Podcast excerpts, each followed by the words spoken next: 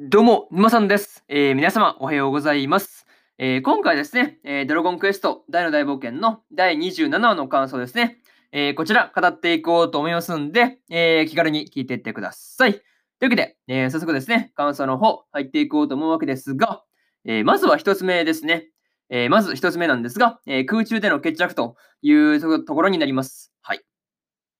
えー、ついにね、えー、ポップがですね、えー、ガルダンディ相手にまあ勝利するという感じのね、えー、まあバトルになってました。うんまあ、この時にね、まあ、打ったのが、えー、イオだったわけですが、まあ、あんな至近距離でね、えー、ポップの全魔法力で食らえば、まあ、あんなのやられるしかないわなっていう感じでしたね。うん、いやなかなかのこう威力ですよね。あんなゼロ距離でね、イオ食らったら、そりゃまあ倒せるわなって感じですよね。そう。いやまあ、なかなかこう、まあ、いつの間にイオ覚えたんだって言ってしまえば、まあ、それまでなんですが、まあ、そうですね、なかなかこう考えた。考えたと、考えたなっていうふうに思うところですよね。うん。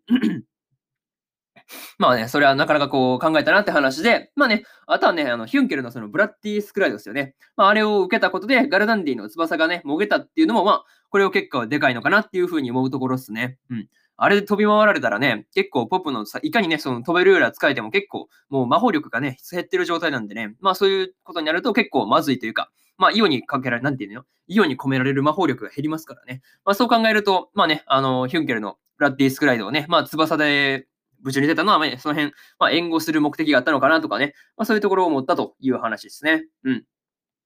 まあ、それとですね、えー、ヒュンケルがですね、ガルダンディに、えー、ポップには勝てないというふうに言うところですね。あ、ここはね、なんかこう、ヒュンケルの中でですね、えー、ポップの評価が高いんだって、ポップの評価が高いんだっていうことが伝わってくるいいシーンだったなっていうふうに感じるところですね。うん。なんかね、そういうところな、なんだかんだね、ヒュンケルもポップのことを高く評価してるし、ポップもね、あのヒュンケルの強さを評価してるっていうね、まあそういうところがなかなかこう、二人のね、あの信頼関係というか、まあそういう部分がね、あの見え隠れするというか、まあそういう関係がすごくいいなっていうふうに思ったという話ですね。うん。とりあえずこれが、えー、一つ目の感想である、えー、空中での決着というところになります。はい。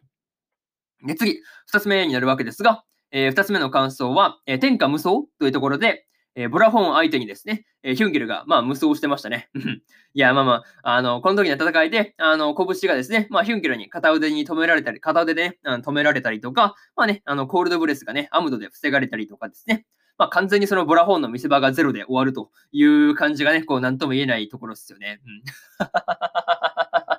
そう。いや、もう本当に見せ場ゼロですからね。そう、なんかこう、なんて言うんだろうね。なんて言うんだろうね。こっちでそう補うね、なんかことできればいいんですけど、全然そういうところなかったっすよね。なんかもうあっさりやられちゃったからね。そうそうそう。これでも勝ってくらいにあっさりやられちゃったわけですが、まあね、天下無双の怪力とか言いつつもね、ヒュンケルに片手で止められるっていうね。いや、もう確かにクロコダインね、クロコダインのね、あれを、パワーのことをね、ヒュンケルが、あの、例えて出してましたけどね。確かに、うん。うん。確かに、あれで天下無双とは笑えるなって感じですよね。多分、クロコダインからしたら、あっという間にね、終わらせられるようなパワーだなっていうふうに見てて思ったりしました。うん。いや、確かにそうですね。ヒュンケルの倍くらいありそうですもんね、クロコダインね。うん、そう。なんかこう、クロコダインいないところで株が上がってるというかね、評価高いですよね。そう。本人いるところではあんまり言われないですけど、なんかこう、本人がいないところでめっちゃ褒められてるよね。そう。なかなかそういうところがクロコダインの、クロコダインのその特徴なのかなとかね。まあそういうところを思ったりしました。うん。まあね、あのちょっと話しとれたんですけど、まあね、でもね、あの、ボラフォンのそのコールドブレスね、あの、マヒャド級の威力があるっていうふうにね、ラーハルトが言ってたわけですが、まあそれならね、あの前回の話で、えー、ポップの、あのメラゾーマをね、相殺したっていうのもこう納得できるというか、うん、確かにマヒャド級の威力やったらメラゾーマ相殺できるなっていうふうにはね、えー、思ったりしました。うん、これがね、うん、ヒャドの中でもね、あの、ヒャダインとかヒャダルゴだったらね、ちょっとわからないところあるんですけど、まあね、まあ、ヒャドだったらまあ確かにいけるかなみたいな感じですよね。うん。まあそういうところね、えー、思ったりしました。うん。まあ、にしてもね、あの、凍らせてから粉々に砕くっていう戦法ね、あれシンプルだけどめっちゃ強いですよね。そう。まあ、凍らせられればの話なんですけど、まあ、凍らせれたらもう実質勝てられへんしね。そう。あれで叩き込んだらもう勝てますもんね。まあ、それはなかなか強いなっていうふうに思ったりしました。うん。朝ね、あの、ボラフォンとの戦いの前にですね、えポップのことをですね、まあ、俺の弟で知ってヒュンケルが言ってるところですね、あ、これ個人的にめっちゃ好きだなっていうふうに、えー、思ったりしました。うん。まあ、これがね、あの、二つ目の感想である、えー、天下無双というところですね。うん。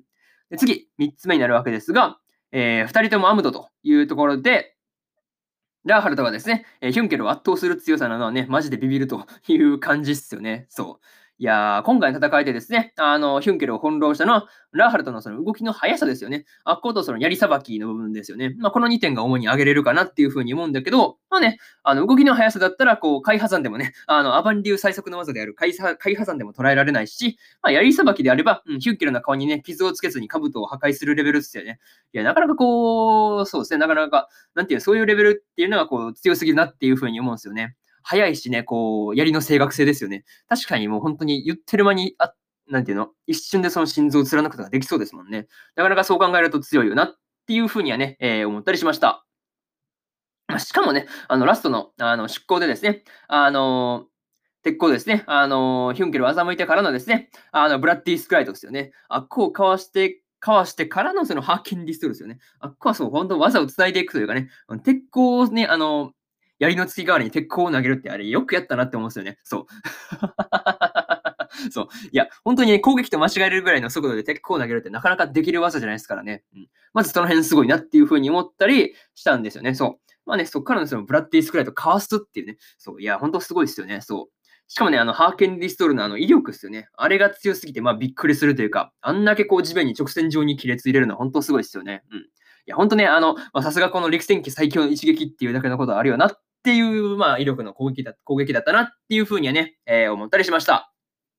とりあえずこれが、えー、みっつめの感想である、えー、ふたりともアムドというところになります。はい。でですね、えー、最後にというパートに入っていくわけですが、えー、今回でね、えー、ふたりが使う鎧の魔剣と、えー、鎧の魔装がですね、まあ、ロンベルクという人物が作ったっていうこともね、えー、明らかになってましたね。うん。まあね、そこからのね、あの、まあそういうところが明かされてからの、まあふたりともアムドっていうね、うん、そういう展開がこう熱かったなっていうところですよね。うん。いや、にしてもね、あの、ガルダンディとボラホンの、あの、ふたりがあっさりやられる感じですよね。いや、今回のまあサブタイトルでまあ分かってたんですけどね、まあそういうところはあんまり驚きはしなかったんだけど、まあね、ちょっとかわいそうですよね。あんだけあっさりやられちゃうとね。うん。なかなかそういうところがあるなっていうふうには、えー、思ったりしました。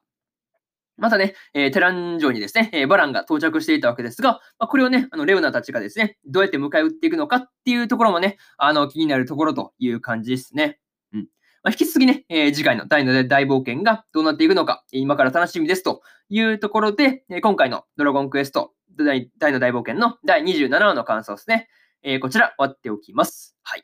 で、今までにもね、だいいちわからだいにじゅうろくわの感想は、えー、それぞれ過去の放送でね、えー、ペラペラ喋ってますんで、よかったら、えー、過去の放送もね、合わせて聞いてもらえ、もらえるとですね、えー、だいなな大冒険、より一層楽しめるかなっていうふうに思うんで、よかったら、えー、聞いてみてくださいという感じですね。うん。っ